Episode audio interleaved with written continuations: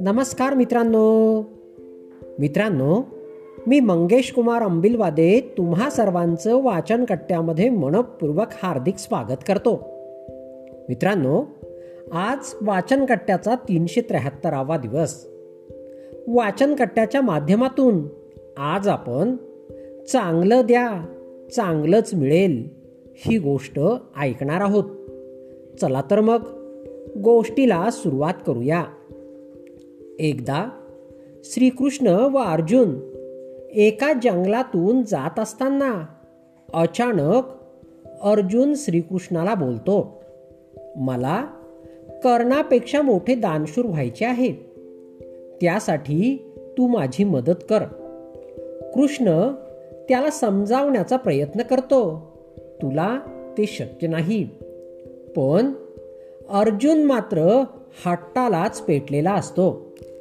तो श्रीकृष्णाच्या मागे सतत एकच ढोषा लावतो की मला कर्णापेक्षा मोठे दानशूर व्हायचे आहे. कृष्ण म्हणतो ठीक आहे. मी तुला एक संधी देतो. पण माझी एक अट आहे. तुला जी संधी देईन तीच संधी मी कर्णाला सुद्धा देईल. आणि या परीक्षेत तू कर्णापेक्षा मोठा दानशूर असल्याचे सिद्ध करून दाखवायचे.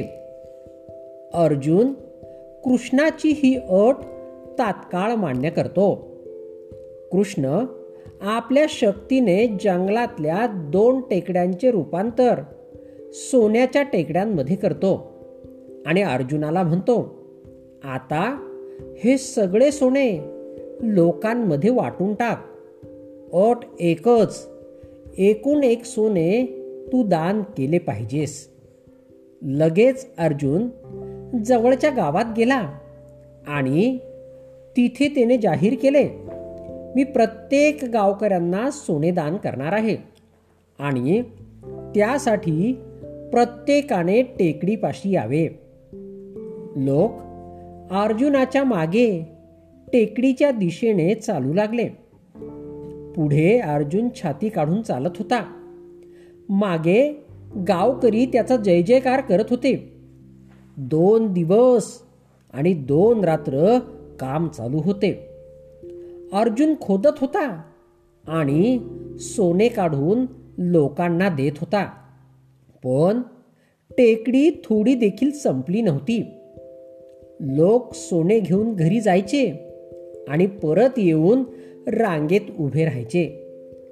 आता अर्जुन अगदी दमून गेला होता.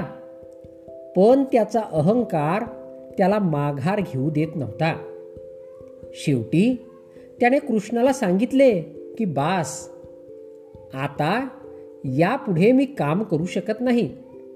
मग कृष्णाने कर्णाला बोलावले आणि सांगितले या दोन सोन्याच्या टेकड्या आहेत. त्या तू लोकांना दान करून टाकायच्या.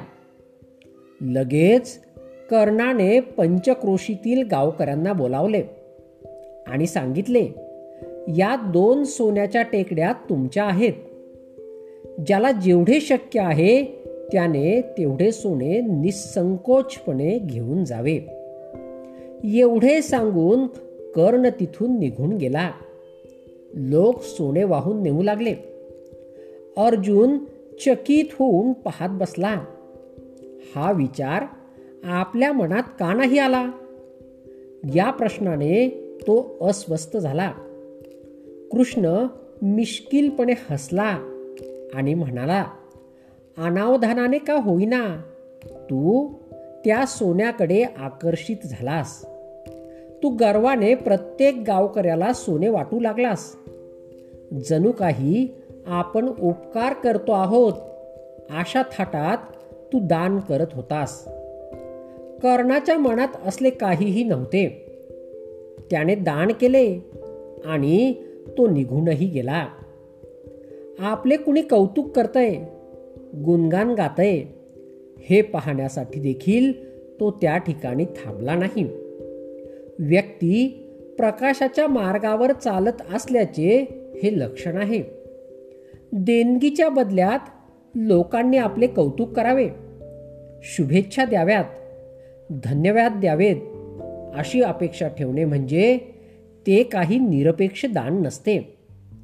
कुठल्याही परताव्याची अपेक्षा न ठेवता दान करावे. म्हणून निसर्गाचा एक नियम आहे. जे तुम्ही भेट देणार आहात ते तुम्हाला नक्की परत भेटणार. कोणत्या रूपात परमेश्वर देईल ते सांगता येत नाही. त्यामुळे चांगलं द्या चांगलंच मिळेल.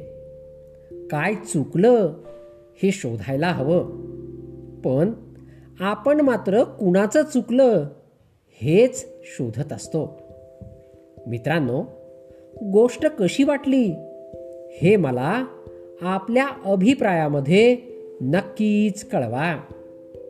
चला तर मग पुन्हा भेटूया उद्या आपल्या आवडत्या वाचन कट्ट्यात तोपर्यंत बाय बाय.